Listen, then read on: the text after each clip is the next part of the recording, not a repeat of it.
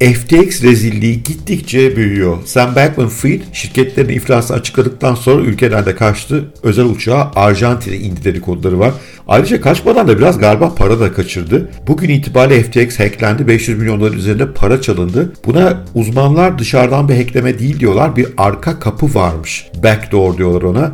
Ve Sam Bankman'ın buradan diğer çalışma arkadaşlarının bile haberi olmadan parayı kendisine aktardığını düşünüyorlar. Artık bilemeyeceğim iddialar bunlar. Bir başka matrak olay da F T X'in iflas açıklamasının hemen biraz önce para çekilişlerine kendisini açmış olması, ama sadece Bahama adalarında yaşayan insanlar için. Biliyorsunuz F T X Bahama adalarına kayıtlı. F T X çalışanları, ortakları da oradalar. Sadece onun için bir miktar açmışlar. Biraz para öyle de çekilmiş. Yani gitmeden önce sıkı bir iç boşaltmada yapılmış. Gerçekten sahtekarlığın boyutu enteresan. Bugün ayrıca öğreniyorum ki F T X Biden'ın kampanyasına Sam Bankman yani kırk milyon dolar para bağışlamış. Demokratlarla böyle derin bir ilişkisi var. Hakikaten olay çirkefliğin dibi. Fakat şimdi önemli olan bu iş başka nerelere bulaşacak? Doğrudan doğruya Sam Bankman'ın yatırım yaptığı ilişki halinde olduğu şirketler var. F T X üzerinde fonlarını saklayan, paralarını saklayanlar var. Bir de dolaylı olarak etkilenecek F T X'in başına gelenleri, görenlerin, yatırımcıların saldırabileceği şirketler var. Bugün bu konuda biraz görüşlerimi anlatmaya çalışacağım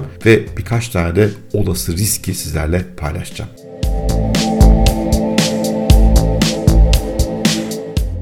F T X'in ne kadar bulaşıcı olabileceğini anlamak için öncelikle Sam Bankman-Fried'in doğrudan yatırım yaptığı girişimlere ve kripto projelerine bakmak lazım. Sam Bankman dört kanaldan Alameda Research, F T X, F T X U S ve F T X Ventures isimli şirketler üzerinden farklı alanlara yatırımlar yapmış. Bu yatırımların çoğunun başının derde girme ihtimali var. Asla hepsi iflas edecek demiyorum, asla hepsi kötü durumda demiyorum ama başlarının derde girme ihtimali oldukça yüksek. Nitekim bunlardan bir tanesi olan BlockFi'den artık paranızı çekemiyorsunuz. BlockFi bir blockchain kredi kuruluşuydu. Daha önce Voyager ve Celsius'un battığı süreçte o da olumsuz etkilenmiş ve tehlikeye girmişti. Sam Bankman-Fried oraya kurtarıcı gibi geldi. dört yüz milyon dolar aktarmış. Hem de nereden aktarmış? F T X U S'ten aktarmış. Hani dün diyordu ya F T X U S hiçbir şey etkilenmedi diye, oranın da parasını çıkarmış o sistemden.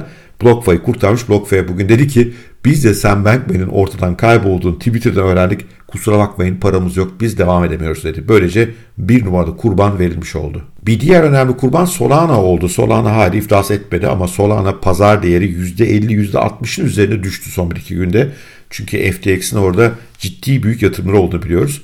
Polygon'da da yatırım varmış, ben onu bilmiyordum. Messari'de yatırım var. Yani her yere yayılmış gerçekten. Bunun dışında Yuga Labs'da yatırım var. Yuga Labs N F T projelerinde çok önemli bir girişim. Orası da riskte. Mina protokolde ciddi bir yatırımı var. Liste uzayıp gidiyor gerçekten çok çılgınca. Yanda bunların hepsini dökmeye çalıştım. Voyager var, Blockfolio var. Hani nerede bu işin sonu bilmiyorum. Tabii bunlarda ne kadar hissesi vardı, ne kadar onları etkileyecek F T X'in batışı, o detaylara hakim değilim ama etkilenmemeleri mümkün değil. İşte bugün BlockFi'nin ilk kurban olması buralara olan bulaşıcının ölümcül etkileri olabileceğini gösteriyor. F T X salgının bulaşacağı başka bir alanda F T X'e yatırım yapanlar. Çünkü F T X aşağı yukarı otuz iki milyar dolar değerlemeyle yatırım almış bir şirket. Bunun arasında kimler var? Öncelikle tabii risk sermaye şirketleri var. Paradigm, Softbank ve Sequoia Capital. Bunların bütün parası gitti. Zaten bugün ilan etti mesela Sequoia Capital. Sıfırladıkları zarar yazıp geçiyoruz dedi.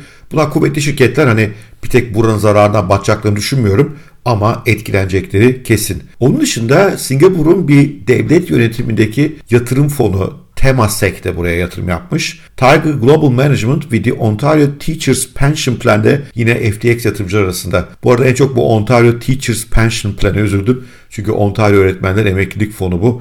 O öğretmenler belki de emekli olamayacaklar veya emeklilikleri kötü geçecek maalesef. Bu da işin ikinci boyutu. Tabii siz kripto yatırımcılarına en çok ilgilendiren mesele, hocam bizim kriptolar nerelerde biliyor musun? Onlardan batacak olan var mı? Pazar yerlerinde risk görüyor musun? Kısa cevap, evet görüyorum. Bence aralarında batacak olanlar var. Hiçbirinin detayını bilmiyorum. Ama iş yapma şekli itibariyle daha önce batan Voyager'a, Celsius'a ve şimdiki F T X'e benzeyen pek çok borsa var. Nedir bunların ortak özelliği? Bunlar bir yandan bir kripto borsası olarak çalışıyorlar ama bir yandan da kendilerine ait bir coin var. Shitcoin diyebiliriz ona. Ve bilançolarında bu coin ile aslında ayakta duruyorlar. Yani içeride öyle ciddi bir sermaye yok. Bu coin'i ihraç ediyorlar. O coin'in parasıyla ayakta duruyorlar. Ve bu bir kısır döngü yaratabilen bir şey. Niye? Çünkü eğer o coin'in değeri düşmeye başlarsa şirketin bilançosu hızla erimeye başlıyor.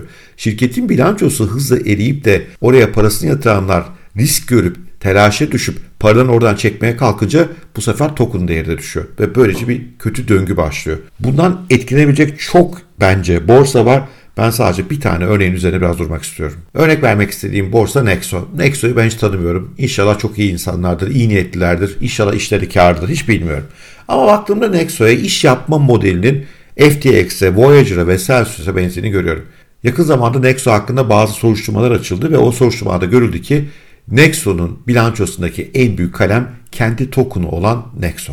Bunun benim için bir alarm olduğunu biraz önce bahsettim. Nexo'ya baktığımızda yetmiş iki sentlik değerlemesi var şu anda. Bir yıllık grafiğine baktığımda bir ara üç buçuk dolarlara çıkmış fiyatı. Biraz daha genişletirsek grafiği zirve noktası üç nokta yedi üç nokta sekiz dolarları bulmuş. En sonda da şu ana baktığımızda yetmiş iki sente kadar değeri inmiş durumda. Bütün kripto pazarı geriye çekildi ama buradaki riski unutmayın. Bu şirketin finansmanı Nexo'nun önemli bir etkisi var ve o değerinin büyük bölümünü kaybetmiş durumda. Peki Nexo'ya kimler sahip? Bir de ona bakmakta fayda var. İşte beni çok rahatsız eden yer burası. Baktığımda toplam yetmiş dört bin adreste Nexo tutuluyor. Bunlardan ama ilk on tanesi Nexo'nun yüzde doksan bir'ini ellerine tutuyorlar. İlk yirmi tanesi de yüzde doksan dörd'ünü. Toplam elli yatırımcıya geldiğimizde Nexo'nun yüzde doksan beş'i de onların elinde. Yani aslında kendi hazinesinde tutuyor bunu. Burada bariz bağırıyor bu mesele. Öyle yayılmış, insanlara çok hoşuna giden, binlerce insan tarafından kullanılan bir coin falan değil. Ne yapıyor? Kendi hazinesinde tutuyor bunu. Az bir miktarını satıyor.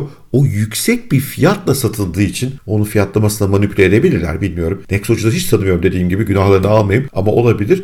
Bu durumda bilançoda gözüken diğer Nexo'ların da değeri suni olarak şişmiş oluyor. Sonra bu işler terse sarınca o kurumu gerçekten paraya ihtiyacı olduğu zaman, likidite sıkıntıları başladığı zaman sorunlar büyüyor ve F T X'te, Celsius'ta veya Voyager'da olanın benzerinin olma ihtimali burada da ortaya çıkıyor. Aklınızdan şu soru geçiyor olabilir. Hocam Nexo böyle de bütün kriptolar böyle değil mi? Değil. Yani ben neden Bitcoin'i seviyorum konusunda burada küçük bir bilgi vermekte de fayda var tekrar. Bitcoin'e baktığımızda Bitcoin kırk üç milyon beş yüz altmış altı bin yedi yüz elli sekiz cüzdana gelmiş durumda. Ve top on holder, yani en büyük Bitcoin on balinası bunun sadece yüzde beş nokta kırk dört'ünü elinde tutuyor. En büyük yirmi balinada yüzde elli beş'e çıkıyoruz. En büyük elli balinada yüzde on nokta doksan altı'ya, en büyük yüz balinada ise yüzde on üç nokta seksen sekiz'e. Bunlar da yüksek geliyor bana. Keşke daha az olsa ama Bitcoin'in yaygın olması, daha dağıtık olması işte yatırımcı portföyleri ortaya çıkıyor. Benim kriterime göre Nexo'yu değerlendirdim. Başka hiçbir şey bilmiyorum Nexo hakkında. Tekrar tekrar söylüyorum. Ve bugün hepsini söylemeyeceğim. Pek çok kripto pazarına baktığımda yapı aynı. Bu nedenle bu tip bir shitcoin'i olan veya bu shitcoin'i bilançosunu büyük bölümünü oluşturan borsalara çok dikkatli bakmanızı tavsiye ederim. Mesela ben B N B'nin Binance'in bilançosunda ne kadar bir yer aldığını bilmiyorum. Dedikodular çokça olduğunu söylüyor. Coinbase bu yönden enteresan bir oyuncu olabilir. Bildiğim kadarıyla Coinbase'in kendine ait bir coin'i yok. Coinbase aynı zamanda borç falan da ihraç etmiyor.